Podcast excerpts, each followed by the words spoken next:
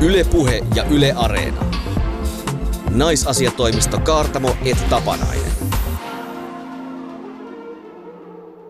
Hili rimpsis. Naisasiatoimisto Kaartamo ja Tapanainen taas tunnin verran ystävyyden, yhteistyön ja avunannon asialla. Tänään puhumme siitä, elävätkö prinssi ja prinsessa onnellisina elämänsä loppuun saakka vai onko se sittenkin sinkkusisko, joka karauttaa voittajana auringonlaskuun. Eli kannattaako naisen ryhtyä parisuhteeseen vai onko yksin elo onnellisempaa?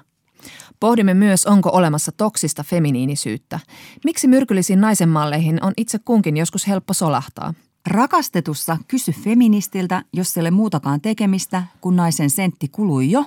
Palstalla me selvitämme, miksi jotkut naiset sanovat olevansa sovinisteja. Ja kuinka näitä joukkopettureita pitäisi rangaista. Vahtitornimme ohjaamossa tänäänkin Outi Kaartamo, joka nauttii feminismissä erityisesti siitä, että se antaa luvan olla ihan hymytön ja kiukkunen muija. Seurassanne myös ystävänne Jonna Tapanainen, joka ymmärsi hyissä ajoin kaksikymmentä vuotta sitten, että miehen maksama kalja ei ole patriarkaatin kontrollia, vaan naisen ja miehen palkkaepätasa-arvon tasaamista. No se on totta. Mutta Jonna, mites feministin mieliala tällä viikolla? Ystävällisestä äänensävystäsi huolimatta vaikutat hieman häijyyntyneeltä. Joo. Mä oon tässä koko alkusyksyn kuunnellut muutamia ystäviä, jotka on aika huolissaan tästä tilanteesta päiväkodeissaan, jonne mm. he vievät omia pikkupalleroitaan aamuisin niin kuin sinä ja minäkin. Mutta etenkin pääkaupunkiseudulla päiväkotien hoitajapula on oikeasti alkanut tulla vähän iholle. Mm. Ja, ja kuulee tällaista, kuinka paljon niin kuin vuokratyöfirmasta haalitaan jengiä ihan vaan katsomaan lasten perään edes vaikka viikoksi. Ja sitten seuraavalla viikolla taas vaihtuu tyyppi ja pätevyydestä viisi, että kunhan vaan on joku aikuinen, joka katsoo, että ipanat pysyy siellä päiväkodin aitojen sisäpuolella. Ja että on tämä lakisääteinen määrä hoitajia suhteessa lapsiin. Just niin. Ja se tarkoittaa, että nämä pienet, jotka on just aloittanut päiväkodin, niin ne ei aina saa sitä tarvitsemansa syliä ja lohdutusta kaikissa paikoissa, koska niitä sylinantajia ei vain ole. Ja sitten tietenkin tämä hoitajien jatkuva vaihtuvuus, eihän sekään nyt lapsista kiva ole. Kyllä sä haluaisit tutut naamat ympärille sinne. Ja, ja tietenkin niin kuin tämän sylin tarpeen niin kuin ymmärtää jokainen, joka on nähnyt, että kuinka semmoinen pieni lapsen pulleroinen tavoittelee käsiään kohti aikuista, joka ei reagoi. Ja tietenkin se surettaa muiden lasten kohdalla, mutta oman lapsen kohdalla se huolestuttaa. Mutta lasten päivähoidossahan puhutaan just näiden hoitajien niin kuin määristä ja niin kuin ruuhkaisuudesta ja semmoisesta hälinästä, mutta vielä ei ole tullut mitään hirveän pahoja laiminlyöntejä ilmi ainakaan verrattuna vaikka vanhustenhuoltoon. Joo, näin on, mutta, mutta sitten sekä ei ole mielekästä, että vertaa varhaiskasvatusta vaikka tähän toiseen hoiva-alaan, jossa on ollut näitä ongelmia. Että ei sillä sentään ihan niin huonosti ole mennyt, Uhuhu. mutta että, vaan että tässä vertailukohtana pitäisi olla se Suomessa niin joka paikassa julistettu laadukas varhaiskasvatus. Siitä me paljon puhutaan ja tällä toisiamme selkään taputtelemme, mutta, mutta kuten Hesariskin taannoin uutisoitiin, niin nämä erot varhaiskasvatuksessa on ihan valtavia ympäri maan. Varhaiskasvatus on oikeasti maailman tärkeintä, koska sehän voi niin kuin, voidaan ajatella, että se voi parhaimmillaan toimia myös niin kuin jonkinlaisena ennaltaehkäisevänä työnä, vaikka niin kuin mielenterveys ynnä muissa ongelmissa, joita voi sitten myöhemmin tulla, että, että jos on perheessä tilanteita, että jos kotota ei saa syliä tai lohtua, niin ehkä niin kuin sitten sitä päiväkodista, että, että tota, se on sille lapselle niin kuin paljon tärkeämpi asia kuin vaan päivittäistä hoitoa, että vanhemmat voi käydä töissä. Niin, eli jos ihan rahasta puhutaan, niin se on tärkeä satsaus. Kun puhuu rahasta, niin asiat alkavat jotenkin kiinnostaa. Kyllä, näin on. Ja kun koko tämä suomalainen hyvinvointiyhteiskunta, se rakentuu tämän hoivatyön varaan ja se pitäisi näkyä jo näissä konkreettisissa toimissa. Ja nyt kun alkaa tämä työmarkkinasyksy, eli ammattiliittojen sopimuskierros, mm. niin mä toivon tosiaan, että hoiva-alan työoloja ja palkkausta korjattaisiin houkuttelevammiksi. Muuten nämä ylevät puheet jää tosiaan vaan paperille, mitä puhutaan siitä suomalaisesta hyvinvointiyhteiskunnasta. Mutta eipä nyt ole sitten kuitenkaan hoidettu ihan niin kuin kuntoon myöskään vanhusten asiaa, vaikka siitä silloin niin kovasti kohistii. Joo, se järkytti silloin vaalien alla tosi paljon ja mä muistan mun tuttava, yksi vanhempi nainen oli eräs yleisötilaisuudessa ja siellä oli neuvottu, että yksi helppo tapa saada vihjeä siitä, että onko tämä hoivakoti vanhukselle hyvä, on testata, että haiseeko siellä pissa. Niin tuli vaan sellainen olo, että mä toivoisin, että hyvässä vanhustenhoidossa olisi muitakin mittareita kuin, että miltä siellä tuoksuu. Tai lastenpäivähoidossa, että onko paskat housussa. Mutta täällä niinku tää, tää siivi löytyy kaikkeen.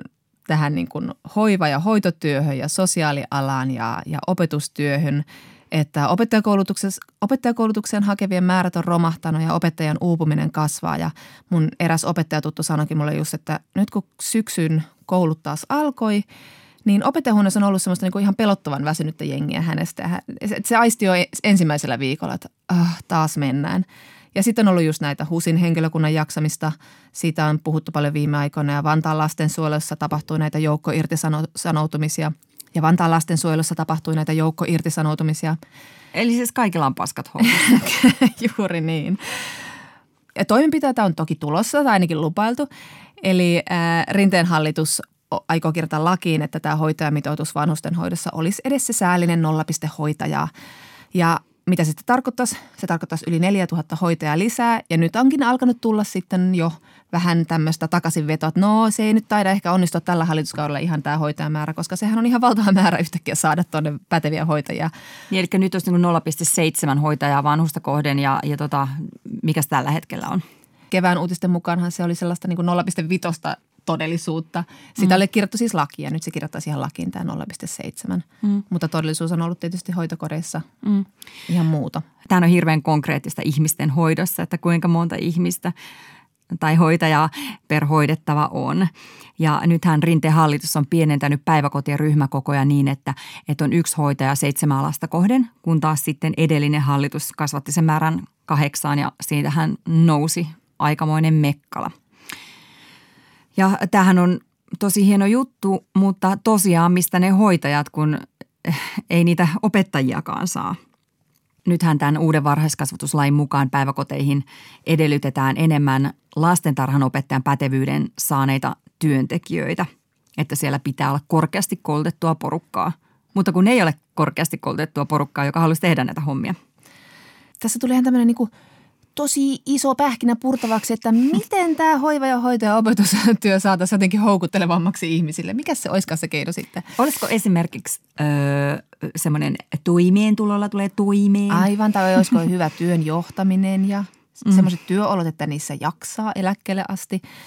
No joo, mutta siis Suomessahan on hyvin eritynyt työmarkkinat. Siitä on paljon puhuttu. Meillä on naisten ja miesten ammatteja ja nyt nämä niin kuin tämä naisten, naisten ala, eli juuri tämä hoiva ja hoitotyö ja terveys- ja sosiaalipalvelut, niin ne on yksinkertaisesti ongelmissa. kahdeksankymmentäkuusi prosenttia tämän alan ihmisistä on naisia. Et siinä niin kuin sukupuolittunutta työnjakoa in your face. Kyllä. Viime palkkakierroksellahan, palkkasopimuskierroksella naisvaltaisia aloja kyykytettiin aika huolella, kun, kun kikyllä leikattiin näiden julkisen sektorin työntekijöiden lomarahoja ja sitten taas teollisuuden alat ei osallistunut näihin lomarahatalkoisiin ollenkaan. Ja nämä esitettiin ihan välttämättöminä toimenpiteinä talouden valossa, mutta ne on ihan yhtä lailla poliittinen valinta kuin kaikki muukin. Mm. Et ja ja sitten kun tässä on myös se, että sit se hoiva siirtyy myös sieltä julkisilta sektoreilta koteihin. Että esimerkiksi kyllä tämä tilanne täällä pääkaupunkiseudulla saa monen vanhemman, eli yleensä äidin, miettimään kaksi kertaa, että vienkö mä nyt lapsen vuoden, kahden vai kolmen vuoden ikäisenä sinne päiväkotiin. Että ehkä, ehkä niin kuin kaksi ja puolivuotiaana se pärjää siellä. Ilman syliä. Niin, aivan. No mutta tämä tuleva työmarkkinasyksy näyttää, että miten meillä taas tätä hoivatyötä arvotetaan. Ja, ja nythän haetaan tietenkin Tehyjä, Super ja J H L hakea näitä palkankorotuksia, mutta nyt on jo alkanut kuulua viestejä, että vientialojen ehdolla mennään tämäkin kierros. Just. Mutta minkälainen äh, tota noin, viesti me lähdetään työmarkkinajärjestöille, jotka äh, ryhtyy hieromaan? Ei ole tota noin, paljon vientiä vietävänä, kun ei tule lapso, lapsosiakaan, koska ei, ei ole, ole päiväkotikotilaisia. Ei ole. Tekee mieli, että se lähtee semmoiseen synnytyslakkoon. Tai tekisi mieli lähteä, jos munasolut ei olisi jo kulutettu loppuun. Kyllä. Ja okei, minä en tajua mitään taloudenpidosta enkä talouden hallinnasta, mutta kyllä mä tajuan sen, että niinku tämmöinen satsaus tulevaisuuden sukupolviin on tärkeää. Mitä sanot? Mitä sun naisen aivot tähän sanoo? Sanoisin, että, että ei ole elämää, elämää ilman tulevia sukupolvia, mutta voi olla, että olen väärässä. Kysytään joltain mieheltä. Kysytään. Yle Puhe ja Yle Areena. Naisasiatoimisto Kaartamo et Tapanainen. Kas näin. Ja sitten naisasiatoimistossa puhutaan siitä, mikä tekee ihmisen onnelliseksi. Kaikki me prinsessasaduilla aivopestyt ja sokerista, kanelista, inkivääristä ja kukkasista tehdyt tytöt tiedämme, että se on tietenkin prinssi. Mutta kun naiset ovat onnellisempia ilman puolisoa ja lapsia. Näin väitti käyttäytymistieteilijä Paul Dolan kesällä The Guardianissa. Dolanin mukaan viime vuosien tutkimusdatan voi yksinkertaistaa sanomalla, että miehen kannattaa mennä naimisiin, sillä avioliitto rauhoittaa. Eli mies ottaa vähemmän riskejä, ansaitsee enemmän fyrkkaa ja elää pidempään. Naisen ei sen sijaan kannata vaivautua, sillä yksin elävä nainen on terveempi ja onnellisempi. Seksuaaliterapeutti ja tutkija Anu Kinnunen Tampereen yliopistosta on tutkinut ilman parisuhdetta elävien hyvinvointia. Anu, mitä mieltä sä olet tästä Paul Dolanin lausunnosta? Onko suomalaissinkkunainen parisuhteessa olevaa onnellisempi? Tämä on ihan mielenkiintoinen kysymys ja ylipäätään nämä kaikki asetelmat, missä sinkkuja verrataan parisuhteellisiin, niin niissä pitäisi jotenkin pysähtyä vähän miettimään sitä, että mitä, ketä siihen sinkkujen kategoriaan otetaan mukaan. Että jos on hiljattain jäänyt leskeksi, niin tuskin on kauhean onnellinen, tai jos on ollut tosi dramaattinen ero, niin siinä voi olla paljon sitä parisuhteesta tavallaan johtuvaa surua, joka sitten tällaisissa kyselytutkimuksissa tilastoituu sinne sinkkujen huonovointisuuden piikkiin. Sitten mitä äsken just mainittiin, että miehillä tämä parisuhde osaa suojata tällaiselta riskikäyttäytymiseltä, niin se näkyy kyllä ihan kotimaisissa tutkimuksissa myös, että, että parisuhde suojaa tällaiselta ylenmääräiseltä viinanjuonnilta ja rikollisuudelta, että sitä sitten ehkä helpommin ajaudutaan vähän sinne sivuraiteille, jos ei sitä kumppania siinä ole, että naisilla on kyllä tällainen suojaava vaikutus miesten kohdalla. No onko meillä tutkimusta siitä, että mikä Suomessa on vapaaehtoisesti sinkkujen ja vastentahtoisesti yksin elävien suhde?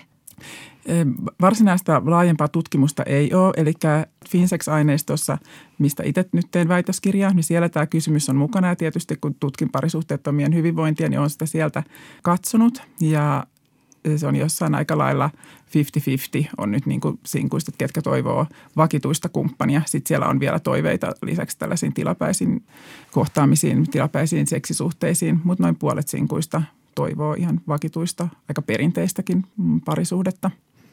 No mutta sinkkujen määrä kasvaa koko ajan. Jopa kaksikymmentäkaksi prosenttia suomalaisista asuu yksin ja se määrä on tosiaan kasvanut viidentoista viime vuoden aikana koko ajan, mutta me kuitenkin kohdellaan sinkkuja aika semmoisena yhtenäisenä ryhmänä. Miten isoja hyvinvointieroja siellä sitten on? Varmasti tosi isoja ja se, että ikään kuin niputetaan kaikki sinkut samaan, samaan mm, mm.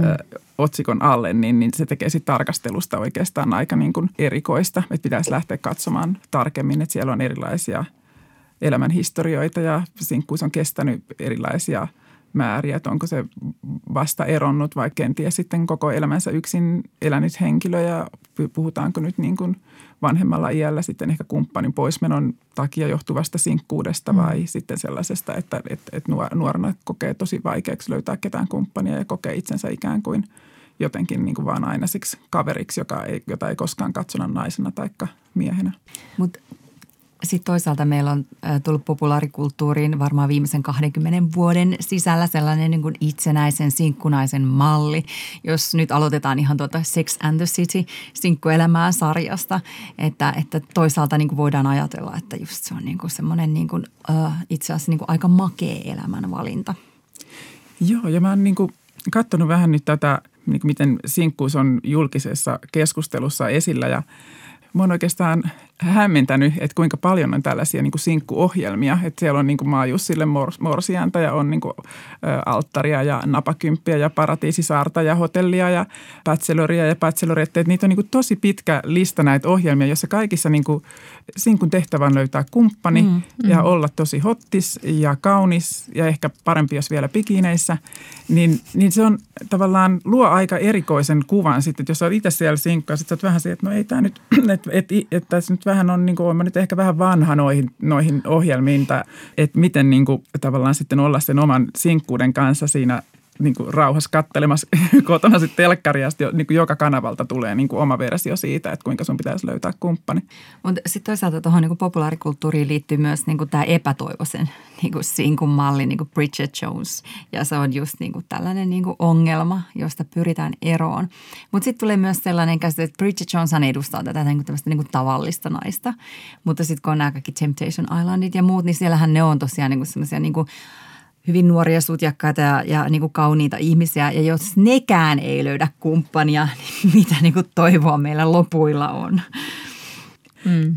Sinkkuutta tutkinut Anu Kinnunen, onko nämä niin kuin ristipaineet semmoisia, että nämä niin kuin ihmisiin niin kuin oikeasti vaikuttaa, koska vai kumoaako ne toisensa? Varmasti osaa vaikuttaa, että jos sä oot esimerkiksi sellaisessa ystäväpiirissä, jossa tuntuu, että kaikki muut on löytänyt kumppanit, sitten sieltä rupeaa tulemaan niitä lapsia ja sitten sun pitäisi jotenkin niin kuin iloisena niin kuin osallistua tavallaan näihin baby showereihin ja muihin ja sulla ei ole niin kuin kumppania, niin se osaa olla tosi niin kuin, että sulla ei ole tavallaan oikein niin kuin lupaa olla oma itse, sun pitäisi jotenkin saada se hymynaama vedettyä päälle ja iloita muiden puolesta, mutta jos siellä sitten itsellä kalvaa se, että ei vitsit, että koska tulee mun vuoro, että sitä ei vaan niin kuin tuu, niin se voi olla aika hankalaa. Ja sitten jos tulee se häpeä, että ei ikään kuin sanota sitä ulos, vaan menee sinne omaan kuoreen yhä syvemmälle ja syvemmälle, mm. niin se voi tuntua sitten aika ahdistavaltakin. Et siinä mä jotenkin mm. neuvoisin sen, että sanottaa sen, että joo, että et vitsit, että olisi kiva, että, olisi, että mullakin löytyisi joku ja tavallaan, että ei niin kuin mm. kutista sitä omaa tilaansa sillä niin kuin olemattomiin. Niin. No miten sitten taas nämä, jotka ovat siinä baby showerin keskellä juhlittavana, niin miten he sitten voisivat huomioida niin kuin vaikka sinkkuystävänsä aseman ja tilanteen ja tunteet? Tietysti voi aina kysyä, että mitä sulle kuuluu. Että sellainen ihan perus, että ja mielestäni jäädä kuuntelemaan siihen, että, että mitä sulle kuuluu. Että koittaa jollain tavalla muistaa, että mitä asioita sen toisen ihmisen elämässä on niin kuin meneillään tai mistä hän on niin kuin puhunut. Että ei tietenkään baby showerista tarvitse mitään niin kuin sinkkufoorumia perustaa, mutta sitten että siinä elämässä on niin kuin tilaa erilaisille asioille, erilaisille kohtaamisille. Että ne ei kaikki mene sitten vaan siihen omaan uuteen elämäntilanteeseen ja siitä iloitsemiseen niin, että sitten ystävät jää. Kyllä siihen niin kuin sinkkuuteen ja parisuhteeseen ja perheeseen liittyy ihan hirveästi sellaisia tunteita, mitä voisi ottaa niin kuin paljon paremminkin huomioon, kun tekee. Et sillä lailla varmaan muuten ajatellaan, että yhteiskunnassa kuitenkin sit se niin kuin parin muodostaminen ja perheen perustaminen on niin kuin jollain lailla niin kuin saavutus. Joo, se varmasti on vielä aika vahvasti läsnä olevana.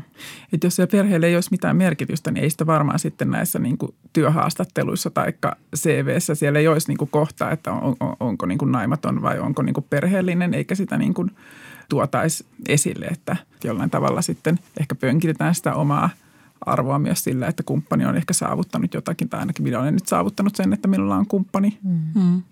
No miten se näkyy isossa kuvassa yhteiskunnallisella tasolla? Kohtaako sinkut eriarvoisuutta vaikkapa työelämässä?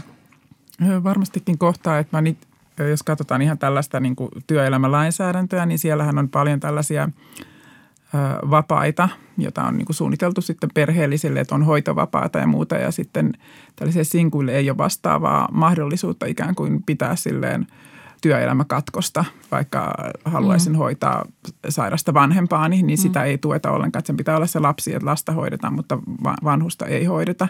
Ja ehkä näissä loma-aikojen sopimisissa on aika monella työpaikalla kuitenkin se, että siellä on ne niin kuin pariskunnat, lapset, että miten nyt sitten menee puolisoiden kanssa lomat yhteen, että siellä sitten sinkku, jolla saattaa olla ehkä aika paljonkin sellaisia jotakin suunnitelmia ja menoja tai tilaisuuksia, mihin hän haluaisi osallistua, niin ne ei, ei sitten painakaan enää siinä vaakakupissa yhtä paljon kuin jonkun toisen kumppanin loma, joka on itse asiassa ihan muun henkilön loma kuin tämän heillä töissä olevan. Mm.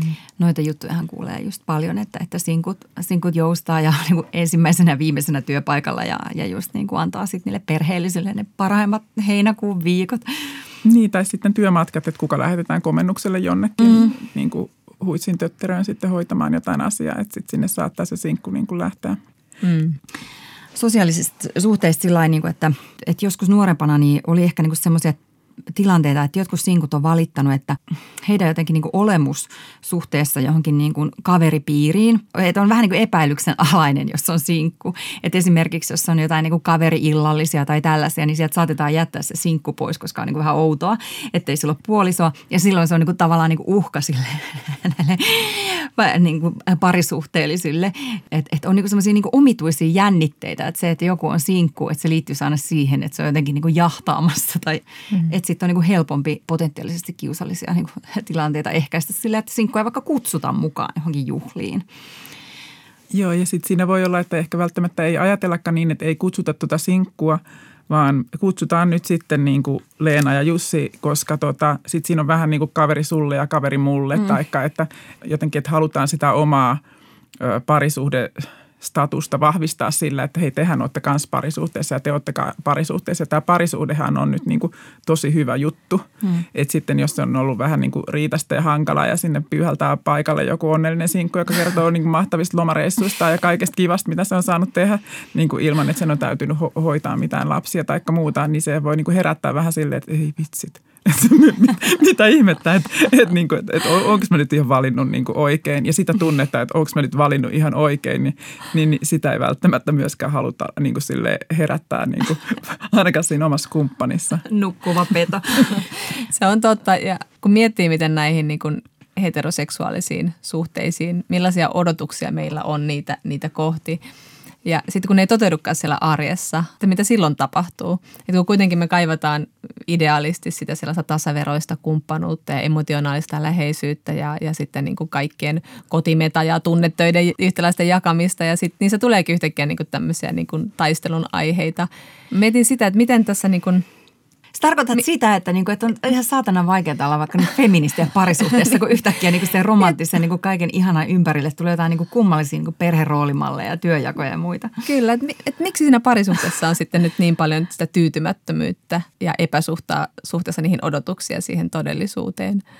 Niin, varmaan siinä on jotain odotuksia ollut, mitkä ei ole ihan tullut, mm. tullut kohdatuiksi ja sitten ja saattaa, että mitä siitä sitten seuraa, niin todennäköisesti toivottavasti paljon niin kuin harmonista keskustelua ja kuulluksi tulemista ja uudelleen sanoittamista ja toiveiden läpikäyntiä, mutta voi olla, että sitten ei tulekaan sellaista. Sitten mm. tuleekin vähän sellainen niin kuin suuri turhautuminen ja, ja sitten siellä ollaan niin kuin kaveriporukalla naisten saunassa ja miehet on toisaalla ja kaikki niin kuin tilittää vuorolla, että mitä hirveät heillä on. Ja, ja sitten sit tulee niin kuin sellainen, että huhu, että saatiin paha tuuletettua ja se jotenkin niin kuin ja sama ralli jatkuu. Niin, sama ralli jatkuu, että jotenkin niin kuin normalisoida jotain sellaista, mitä niin kuin alun perin ei pitänyt normalisoida, mutta kun se sama tapahtuu ikään kuin siinä ystäväpiirissä vähän yhdelle sillä toiselle, ne on löytänyt, että ei vitsit, että täällä on vieläkin tällaiset niin kuin ihan epätasa-arvoiset käytännöt ja mä niin kuin päädyin tekemään sitä ja tätä ja tota ja sitten toiset on siellä, että no niin, hei, kato, kun niinhän mekin. Mm. Niin, niin sitten se jotenkin niin kuin tulee, ehkä se helpotus, että ainakaan mä en ole tässä niin kuin kohtalossa niin jotenkin niin kuin yksin. Että tällaista nyt vaan on. Niin, tällaista nyt vaan niin kuin on, mutta pitäisikö olla sitten kuitenkaan. Mm. Tutkijat Heidi Elmgren, Raisa Jurva, Annukka Lahti ja Tiina Sihto on tutkineet käsitettä naisvalitus. Sillä he tarkoittavat naisten heterosuhteissa kokemaa, vaikeasti sanoiksi puettavaa tyytymättömyyttä, jota ei aina tunnisteta tasa-arvon ongelmaksi. Kun parisuhteeseen liittyvät odotukset eivät toteudukaan, pettymyksen synnyttämät tunteet, kuten kiukku ja viha, kanavoidaan naisten väliseen valitukseen. Valitus toimii parisuhteen varaventtiilinä, mutta ei saa aikaa muutosta epätasa-arvoisissa tilanteissa. No tästä just puhuttiin, mutta tota...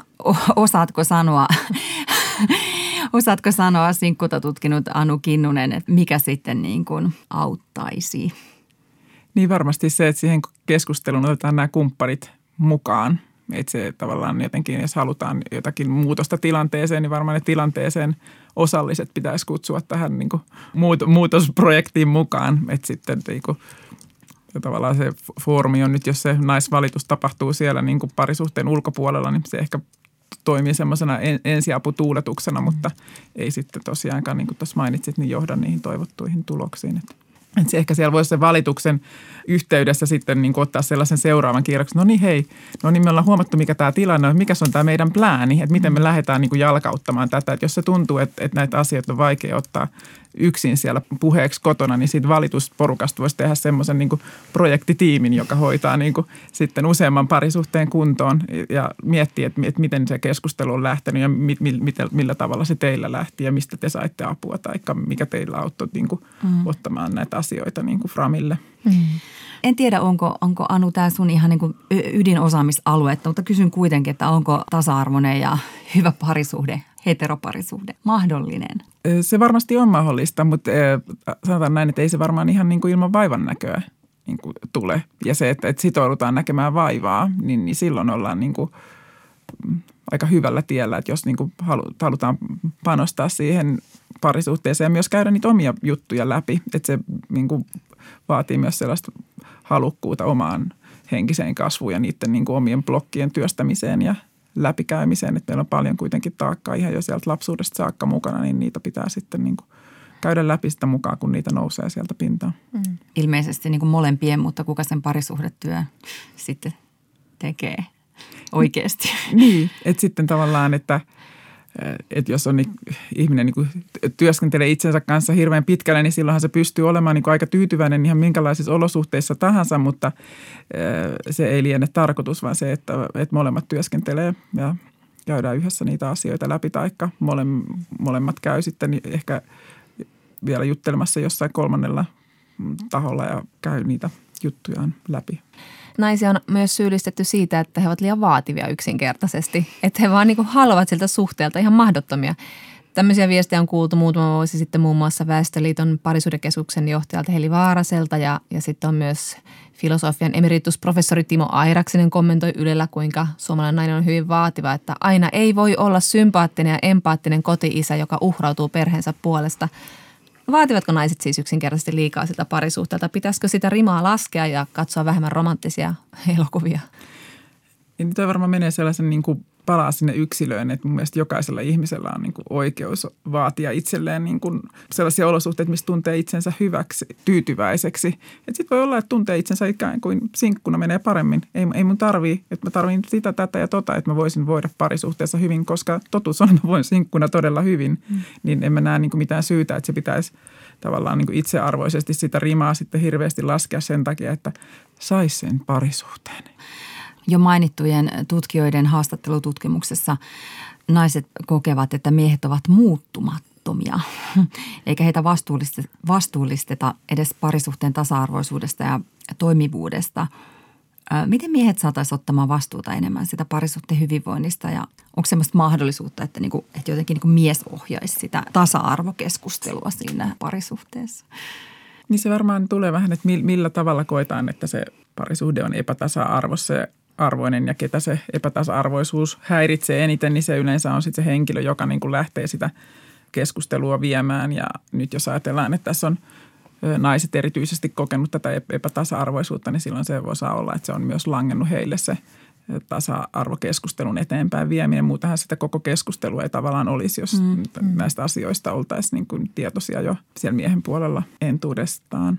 Että sitten tietysti voidaan niin kuin ottaa asia esille ja miettiä, että miten niin kuin tätä viedään meillä eteenpäin ja sitten voidaan sanottaa, että, että mä en haluaisi kuitenkaan olla tämän hankkeen projektipäällikkö ja niin kuin, että miten, miten me voidaan niin kuin yhdessä tätä viedä eteenpäin ja mitkä olisi sellaisia käytännön juttuja, että jotenkin keskustella mm. sitä läpi.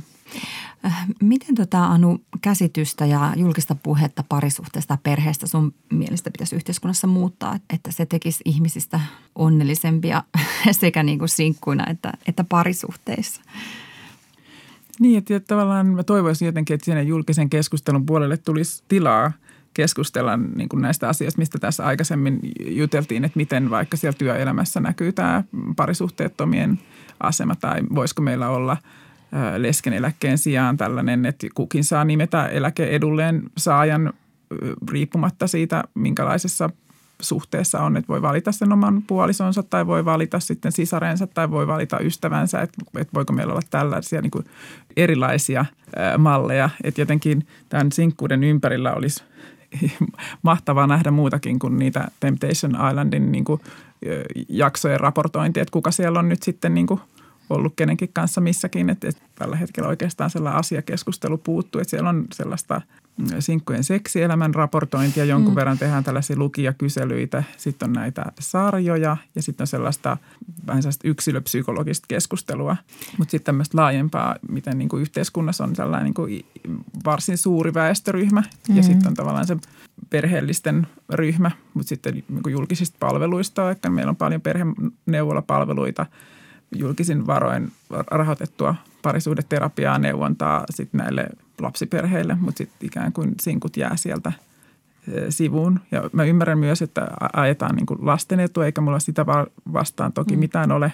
Mutta sitten siellä on ihan niin kuin, näissä tukirakenteissa on sellaisia, että lapsettomat pariskunnat ajaa kuitenkin niin kuin sinkkujen ohi, että heille ei suoraan etuuksia, mitä sinkulle ei suoraan. Että siellä on ihan sellaista niin kuin, ikään kuin rakenteissa olevaa syrjintää vielä kuitenkin olemassa. Mm.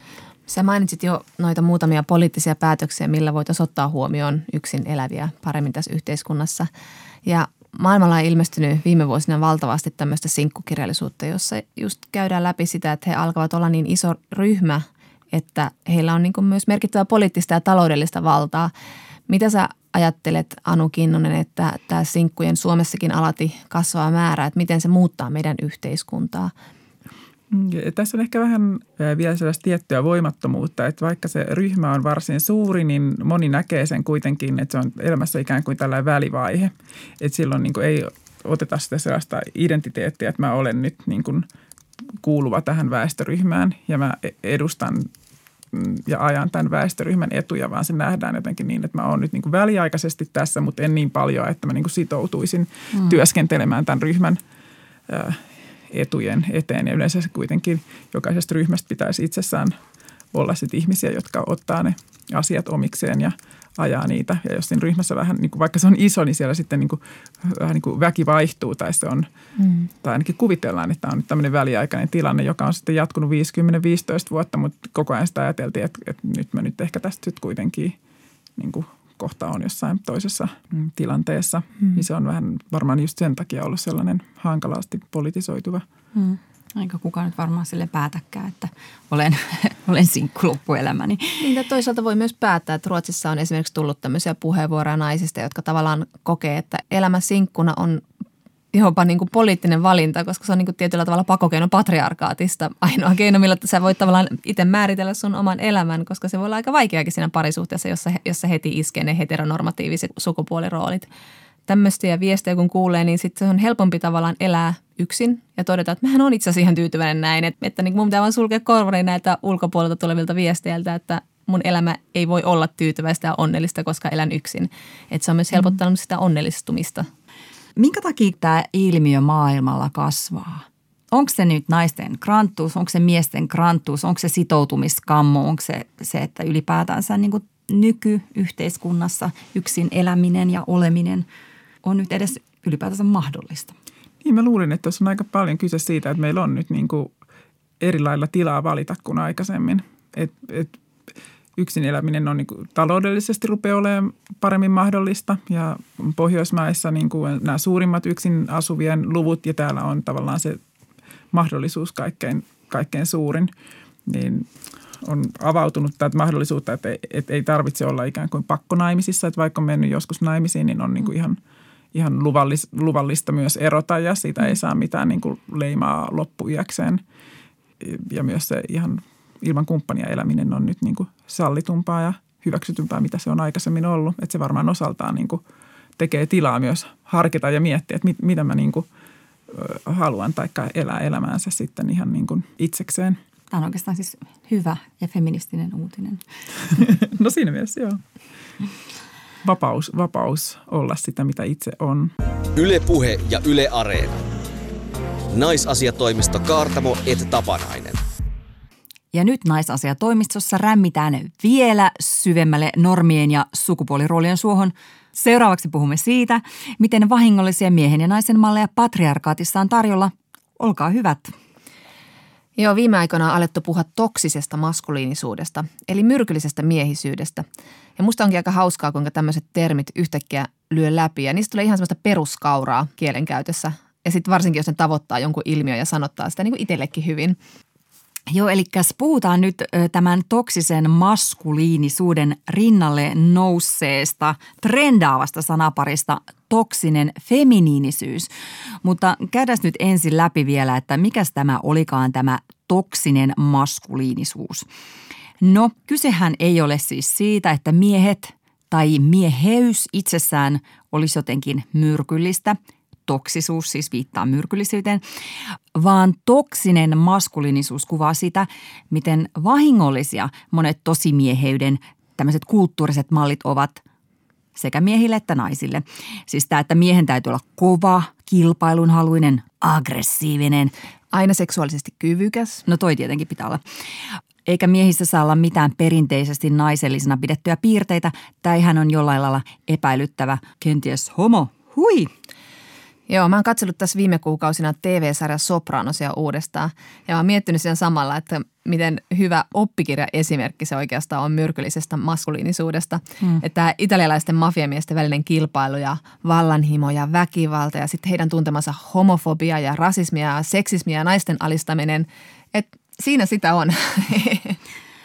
Ihan sama melkein niin kuin mitä sarjaa katsoo. Sopranosistakin on jo aikaa, mutta mm. mä olen innokkaasti seurannut tutkimusmielessä Pukumiehet-sarjaa. No myös sen takia, että siinä on herttuatar Megan Markle, ennen kuin hän oli herttuatar. Mutta siis ihan niin kuin naurattaa, miten siellä niin kuin äijät äijäilee ja uhkailee ja voitto on tärkeää. Tai sitten heitetään vähän one-linereita ja pistetään pikkusen, kato tuosta noin kuin hyvä jätkää. Ja sitten jos joltain kuolee läheinen, niin, niin sitten se menee vessaan ja katsoo peilistä ja niinku ryhdistäytyy. Siis sehän on ihan semmoista niinku pahkasikaa, että on, onko tämä niinku, niinku meta tai niinku pastissi tai joku niinku ironiaversioista, mutta eikö se on ihan tietysti niinku oikein.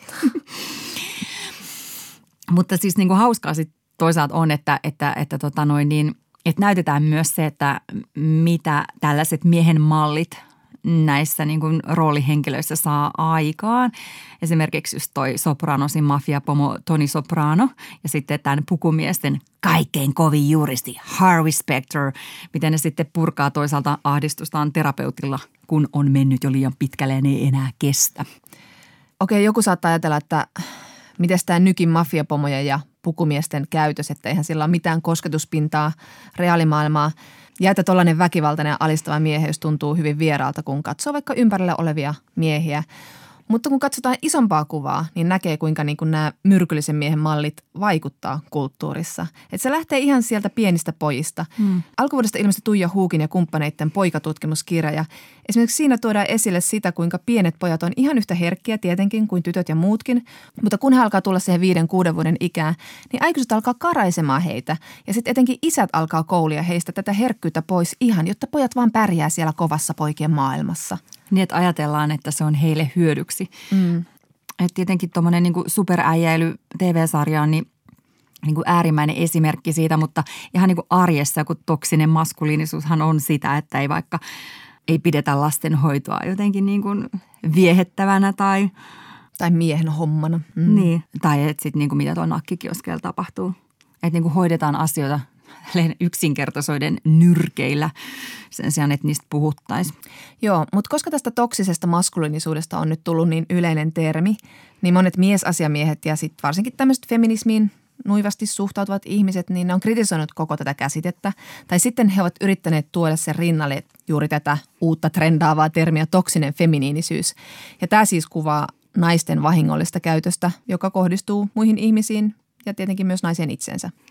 Esimerkiksi taannoin Iltasanomien kolumnisti Kirsi Hytönen summasi toksista feminiinisyyttä näin. Se saa naiset kikattelemaan ja esittämään vähäjärkistä. Se tarjoaa tytöille ihanteita, joita jäljitellessään he alle murrosikäisinä sonnustautuvat paljastaviin vaatteisiin, kireisiin legginseihin ja painaviin irtoripsiin. Se saa naiset kilpailemaan keskenään, puukottamaan toisiaan selkään ja sulkemaan toisiaan pois sisäpiireistä. Toksinen feminiinisyys aiheuttaa anoreksiaa ja täyttää plastiikkakirurgien vastaanotot. Se saa naiset esittämään prinsessaa, vaatimaan miehiltä palveluksia ja maksattamaan heillä laskujaan. Kun toksinen feminiinisyys iskee äiti-ihmiseen, hän unohtaa muun maailman ja vajoaa vaippamirkkien ja lastentarvikkeiden ihmemaahan. Lapsen nukkuessa hän kirjoittelee keskustelupalstalle vihapuheita toisista äileistä. No niin, sieltähän sitä tuli sitten täyslaidallinen. Joo, täytyy sanoa kyllä, että aika paljon tämä myrkyllinen feminiinisyys aiheuttaa. Joo, tämän toksisen feminiinisyyden katsotaan siis tarkoittaa just tämmöisiä niin kuin oikein liioiteltuja naiselliseksi miellettyjä piirteitä. Että just tämmöistä niin kuin tunteikkuutta ja miesten manipulointia ja muiden naisten dissailua ja, ja sitten tähän omaan ulkonäköön panostamista. Eli, eli kanamaisuutta ja prinsessamaisuutta ja narttumaisuutta, voimmeko summata? Sain rastin jokaisen kohdalle. Ei, mutta oikeasti tunnistatko tätä itsestäsi? Mitä, mistä Kirsi kirjoittaa? Mä en tällä hetkellä nelikymppisenä porvarisfeministinä niin kauheasti tunnista sellaista, että jotenkin käyttäisin omaa sukupuoltani hyväksi, mutta se, että mä en tunnista sitä, ei tarkoita, ettei sitä ole. Mutta tota, kyllä mä jonkun sellaisen niin kuin muiston tai tunteen tunnistan, että, että ainakaan enää se ei auta sukupuolen hyväksikäyttäminen elämässä. Pakko vetää niin kuin substanssin sisällön kautta. Viittaan tähän juuri äsken mainittuun ikään ja oikeasti siis sukupuoliroolit niin kuin ottaa tosi paljon pannusta. Mm. Mutta siis tosiaan ehkä niin kuin joskus nuorempana jotain, koska mä huomaan, että on se ajatus siitä, että niin kuin jotenkin ulkonäkö tai tyttöys ei riitä. Mm. Mutta sitten mä en taas niin kuin tiedä, että onko niin, että mä oon ajatellut, että nuorempana saa olla jotenkin niin kuin hölmö ja kehittymätön ja jotenkin käyttäytyä niin kuin ikätasolleen tyypillisesti vielä niin kuin tunnistaessaan niin kuin sen oman kehittämättömyytensä ja sitten niin kuin heittää sen kuitenkin niin kuin vähän silleen niin kuin johonkin niin kuin tyttöyden laariin. Mm. Mutta ehkä se saattaa niin kuin liittyä sitten myös enemmän ää, niin kuin ikään kuin sukupuoleen. Mutta mitäs siinä? Sähän tyypillisesti saat ää, kirjaston sakot anteeksi, kun sä nojaudut tiskille anteliassa paidassa. Kyllä nämä tuntuu vähän tuommoisilta sarjakuvahahmoilta, jotka tulee sinne sitten antavaan etunojaan tai, tai kikattelee miesten jutuille. Voi Markku, sä oot ihan mahoto.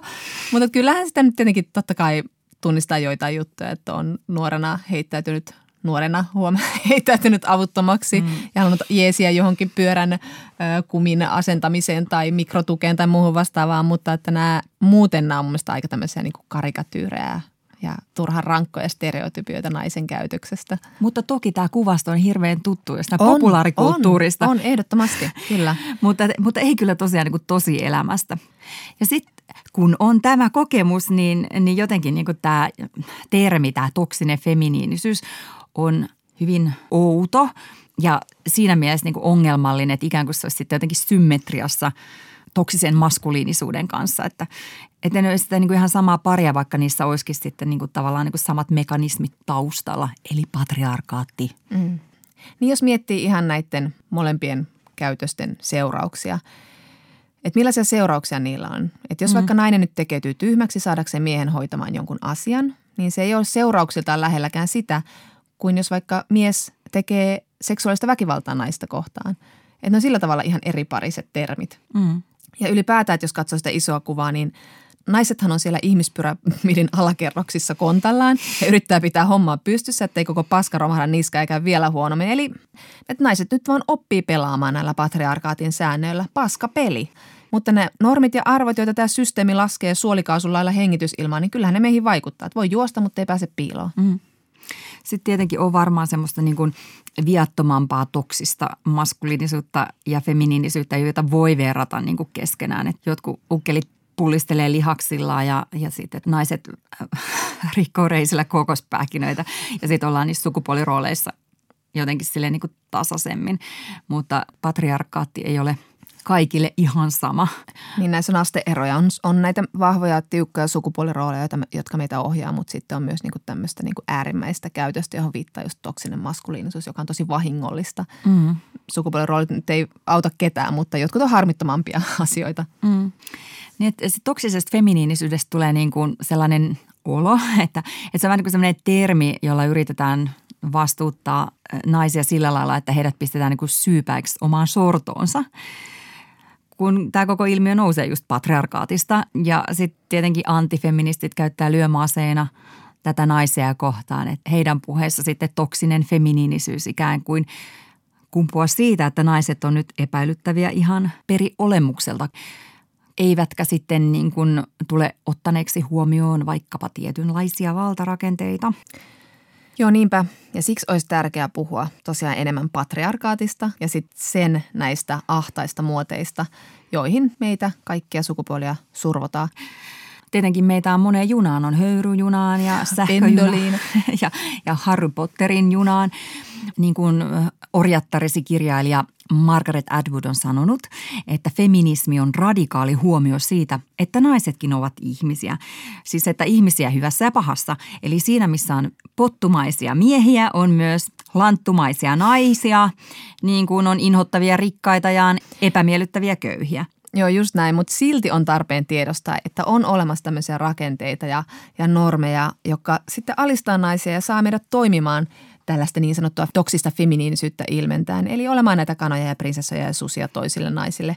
Judith Butler kirjoittaa tässä feministisessä klassikossaan Hankala sukupuoli. Sukupuoli on aina esitys. Se on identiteetti, joka muotoutuu sen mukaan, miten sitä esitetään yhä uudelleen ja uudelleen. Et naisilla on nämä tietyt vakiintuneet tavat täällä patriarkaatissa esittää sukupuolta ja sitä näytelmää on ihan helvetin hankala panna uusiksi. Jep. Yksi osa tätä näytelmää on, niin kuin tiedetään, ettei naisen ole lupa näyttää vihaa tai aggressiota. Se sitten taas synnyttää naisissa itse tuhoisaa, tämmöistä sisäänpäin suunnattua energiaa, itse vihaa. Naisethan on useimmin masentuneita kuin miehet tai ahdistuneita tai on muita tällaisia somaattisia oireita. Että, että kun sitä naisvihaa tihkuu joka paikasta eikä nainen saa tässä patriarkaatissa omassa roolissaan ilmaista raivoaan, niin se tosiaan kääntyy sisäänpäin ja alkaa sitten se nainenkin vihata itseään ja myös niin kuin toisia naisia. Joo, eli me puhutaan siis myös sisäistetystä naisvihasta. Tämä ihailemamme tutkija feministi Saara Särmä on kirjoittanut Aamulehden kolumnissa just tästä, että itse asiassa radikaaleinta on pitää naisista. Hän kirjoittaa näin. Naisvihan ja seksismin vastapainoksi ei riitä, että ei vihaa naisia. Pitää pyrkiä aktiivisesti pitämään naisista. Monet meistä kyllä rakastavat itselleen läheisiä naisia, äitejä, tyttäriä ja ystäviä, mutta eivät kuitenkaan pysty vilpittömästi pitämään naisista. Tämä pätee on itse mitä sukupuolta hyvänsä. Eli ei tietenkään kaikista naisista tarvitse edelleenkään pitää, mutta siinä on eroa esittääkö kritiikkiä vai panetteleeko huvikseen naisia, jotka tekee erilaisia valintoja kuin itse. En tästä ollenkaan itseni tunnista. En minäkään. Mutta niinku just noin, että se sisäistetty naisviha laittaa naiset vastakkain. Että sitä ei vaan niinku tajua, että mistä se kumpuaa. Että verrataan sitä, että mikä on oikeaa ja hyvää naisen käytöstä ja, ja mikä taas ei. Sitä niin kuin sanotaan, että patriarkaatissa naiset joutuu kilpailemaan keskenään, koska siinä naisen tila ja paikat ovat rajoittuneempia kuin miesten tässä meidän yhteiskuntajärjestelmässä.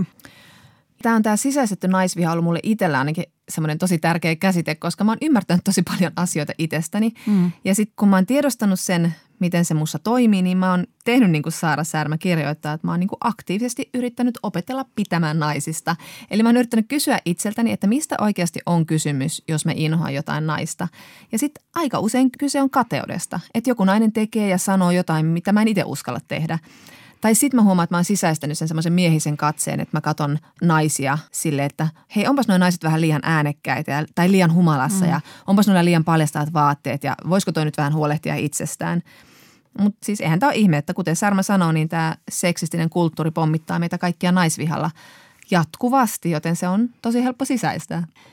Tuo Hannah Gatsby, siis äh, tämä australialainen koomikko ja, ja tota, suurvaikuttaja – Oli, oli tosi koskettava siinä esityksessään, siinä Nanetessa, mikä, mikä Netflixissäkin varmasti vielä näkyy, kun hän kertoo, että, että siinä kohtaa, kun hän itse ymmärsi olevansa homo, niin hän ei ole niin valmiiksi inhosi itseään tai vihasi itseään, koska hän oli jo siihen niin mennessä elämänsä sisäistänyt sen yhteiskunnan homovihan. Mutta just tuo niin sisäistetty naisviha, se tuntuu katkeralta ajatella, että on niin mennyt siihen niin samaan ansaan ja kuinka paljon sitä näkee ympärillään koko ajan. Siis vaikka niin kuin, että joku niin kuin hyvä kaveri arvostelee jotain naispoliitikkoa siitä, ettei sillä ole substanssia johonkin isoon tehtävään. Miten niin ei saatana ole substanssia? Että sitten tulee joku perustelu. No kun se ei lukenut taloustieteitä. Mitä vittua? Niin. Olisiko rima niin korkealla, kun puhuisi miehestä? Ja niin justi, just toi. Tai sitten just se, että joku kaveri arvostelee jonkun naisen ulkonäköä, siis vaikka niin kuin jonkun julkiksen, oma tyttärensä kuulen. Niin tiedätkö, sitä tekee niin kuin mieli vetäytyä johonkin niin kuin saatanan maakellarin kuolemaa. Toivottavasti sulla on se maakellarispontikka pörisemässä, niin menee mukavammin. No joo, mutta joo, onneksi omia kavereita voi aina kouluttaa. Ja pointti tuohon vielä se, että nythän niin tämä mun arvostelu osui taas niin kuin naiseen. No mutta se oli minusta oikeutettua kritiikkiä, ei se ollut sinänsä niin kuin... Aivan, mutta jos mä otan kenet tahansa niin kuin mun miespuolisen kaverin, niin niiltä tulisi niin kuin paljon pahempia lausuntoja. Niin, mutta ehkä meillä sitten on rima korkeammalle meidän niin kuin naisystäville, että hei, kamaa, mm, sä saat tehdä paremmin. Joo, mutta sitten toi lähtee toi homma tuolta niin kuin ihan lapsuudesta, että sitä oppii aika nopeasti, että tyttöjutut on typeriä ja vähäpätöisiä ja hölmöjä ja sitten jätkillä on se niin kuin se magee meininki siellä niiden autoleikeissä ja futiksessa ja muussa. Kuule vahva triggeröinti ja tunnereaktio siitä, että, että tyttöjen juttuja sai pilkata ja niille sai nauraa. Joo, se on totta. Ja sitten on tämä yleisesti viilety totuus siitä, että kuinka jätkien kanssa on niin paljon rennompaa, että, että naisilla on aina jotain draamaa, että mä oon yksi jätkistä mieluiten. Ja niin. Ja kyllä niin kuin jotkut naispuoliset kaveritkin kehuu, että he vaikka aikaisemmin tai vaikka nykyään tuli poikien kanssa paremmin toimeen. Mutta sitten se on niin kuin kehu on siinä, että mutta sinun kanssasi pärjäilen vaikka tyttö oletkin. Mutta tota, musta tuntuu, että tällaiseen niin kuin sisäistettyyn naisvihaan monet herää feminismin ystävällisesti avittamana. Mm. Toi feministiblogaaja Minja Koskela kertoi tästä cool girl, eli just tämmöinen hyvä jätkä teemasta trendissä. Näin, että olen itsekin ollut niin cool girl ja hyvä jätkä, että hirvittää. Kun murrosikäisenä hakeuduin bändikuvioihin, niin ajattelin, että se maailma on niin miehinen, että jos haluan sopeutua joukkoon, minun on häivytettävä naisellisuuteni. Otin etäisyyttä naistyypillisiin juttuihin, mutta en koskaan päässyt poikatapaisen toiminnan ytimeen. Tunsin itseni ulkopuoliseksi kaikkialla. Kuulostaako tämä Jonna tutulta? No siis toi kuulostaa just niin tutulta mun omasta elämästä. Mä olin just tollainen, niin kuin, halusin olla tommoinen rento mimmi ja, ja niin kuin hei jätkien kanssa aina hauskaa. Vaikka mulla oli läheisiä tyttöystäviä, niin mitä hittoa. Sitten niin kuin just tää, että otti kohtelaisuutena sen, että hei sä et ole niin kuin muut tytöt. Sitten please. Miksi se tuntuu muuten hirveän suurelta kehulta? Mitä helvettiä? Niin nimenomaan. Mulla tulee mieleen tässä mun suosikkimeemi.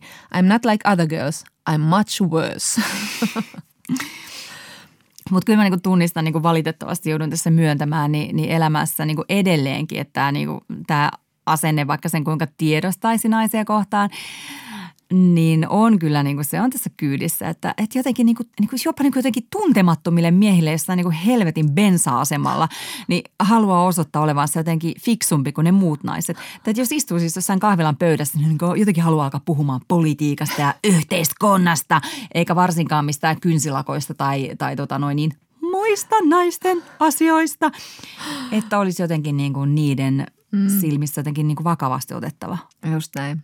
Ja tästä me ollaan jankattu tässä ohjelman sivu, mutta, mutta sen takia myös Me Too on ollut niin tärkeä, kun se on luonut tällaista solidaarisuutta naisten välillä ja, ja antanut sen mallin, että hei naiset vois pitää ihan yhtä toistensa kanssa. Ja se on aika radikaali juttu ja opettaa tätä radikaalia naisista pitämistä. Niin, ja kyllähän niin kuin feminismissa on nykyään niin kuin nähtävissä esimerkiksi se, että, niin kuin, että kynsilakan levittäminen sanotaan nyt vaikka niin kuin baarin pöydässä ei ole niin kuin mitenkään niin kuin pois sisällöstä. Että mä luulen, että naiset alkaa kyllä niin kuin pikkuhiljaa heräämään tälle niin kuin naisvihalle, joo. Mutta toivottavasti ne miehetkin tulevat sieltä perässä. Mm. Ainakaan jos eivät aktiivisesti vastustaisi. Mm.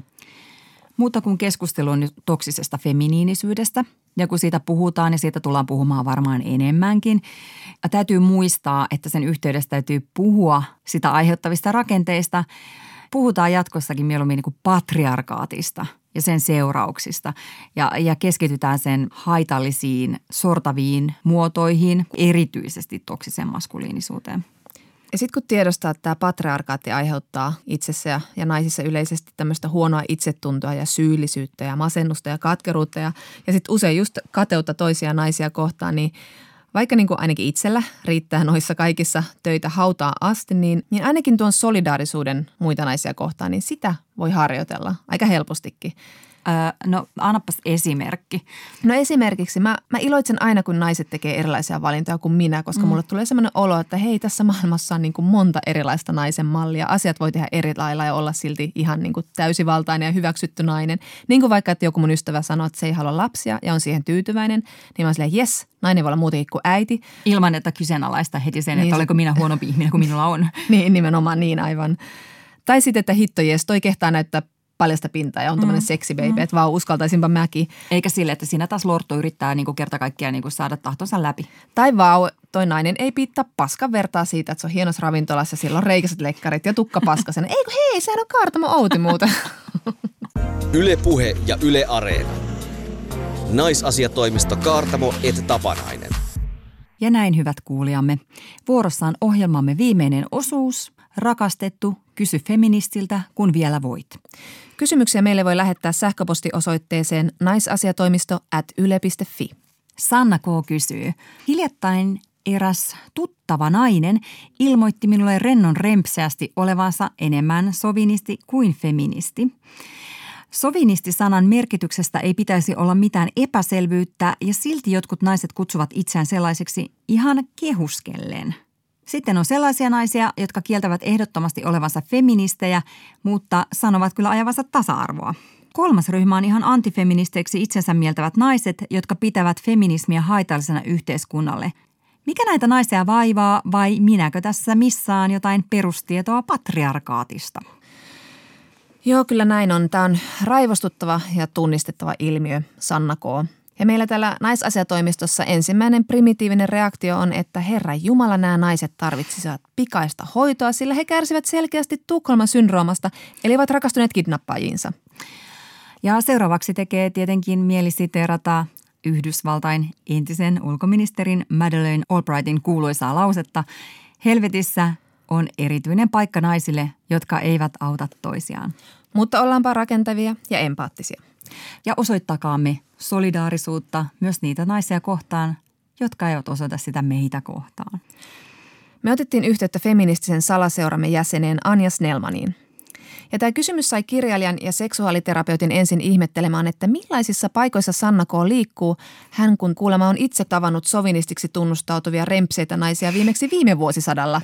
Ja Snellmanista myös tämä repliikki, olen feministi, mutta alkaa olla jo katoavaa kansanperinnettä. Hän kuitenkin pohtii tätä kysymystä pidemmälle näin. Uskon, että Me Too-ilmiön komplikaatiot turhauttavat joitakin naisia. Jotkut pelkäävät viimeistenkin miesten kaikkoavan baaritiskin ääreltä, kun pelkäävät jo kyynärpään hipaisua, raukat, ettei vain tule syytettä. Luulen, että Sanna K:n kysymyksen antifeministit kuuluvat myös tähän kategoriaan. Besserwisser-feministit ärsyttävät tavan tallaaja naisia. Anja Snellman sanoo, että hän tapaa vastaanotollaan paljon nuoria naisia ja miehiä, jotka jossain vaiheessa kertovat pelkäävänsä feministejä. Ei nyt ihan fobiaksi asti, mutta melkein. Kun kysyn miksi ja keitä, he luettelevat julkisuudessa tiukasta kannanotoistaan tuttuja naisia, joilla on kova ilme ja tyly artikulaatio. Moni näitä feministejä pelkäävistä jatkaa, että nykyfeministien kielioppia-sanasto on niin vaikeaa, että se jättää heidät ulkopuolelle. Ja ehkä heidän vastareaktionsa voi olla sitten jotakuinkin sellainen, että no vittu mä oon sitten sovinisti, kun siihen ei tarvita uuden vieraan kielen pakollista oppimäärää. Anja Snellman summaa. Feministikirjailija Roxane Gay on sanonut, feminismi on valinta ja jos nainen ei halua olla feministi, se on hänen oikeutensa. Mutta minun velvollisuuteni on silti taistella hänen oikeuksensa puolesta. Uskon, että feminismi perustuu naisten valintojen tukemiselle sellaistenkin, joita me emme itse välttämättä tekisi. No mitä feministi sitten voi tehdä tällaisen ajattelun edessä? Hän voi katsoa sovinistiksi äh, julistautuvaa naista ja kysyä, mitä vittua? Voi huutaa myös perään, että muista kiittää sitten, kun maailma on pelastettu. Kas, näin tuli tämäkin asia selväksi. Lisää kysymyksiä odotamme sähköpostiosoitteeseen naisasiatoimisto at yle piste fi. Ja nyt täyttä laukkaa kohti seuraavaa viikkoa, jolloin puhumme esimerkiksi siitä, miten perinteiseen miehiseen ritarillisuuteen pitäisi suhtautua. Puhumme myös vaihdevuosista ja siitä, miksi niistä ei puhuta enemmän. Näkemiin. Näkemiin. Tui tui. Klopel klop. Hii ja hei. Ihahaa.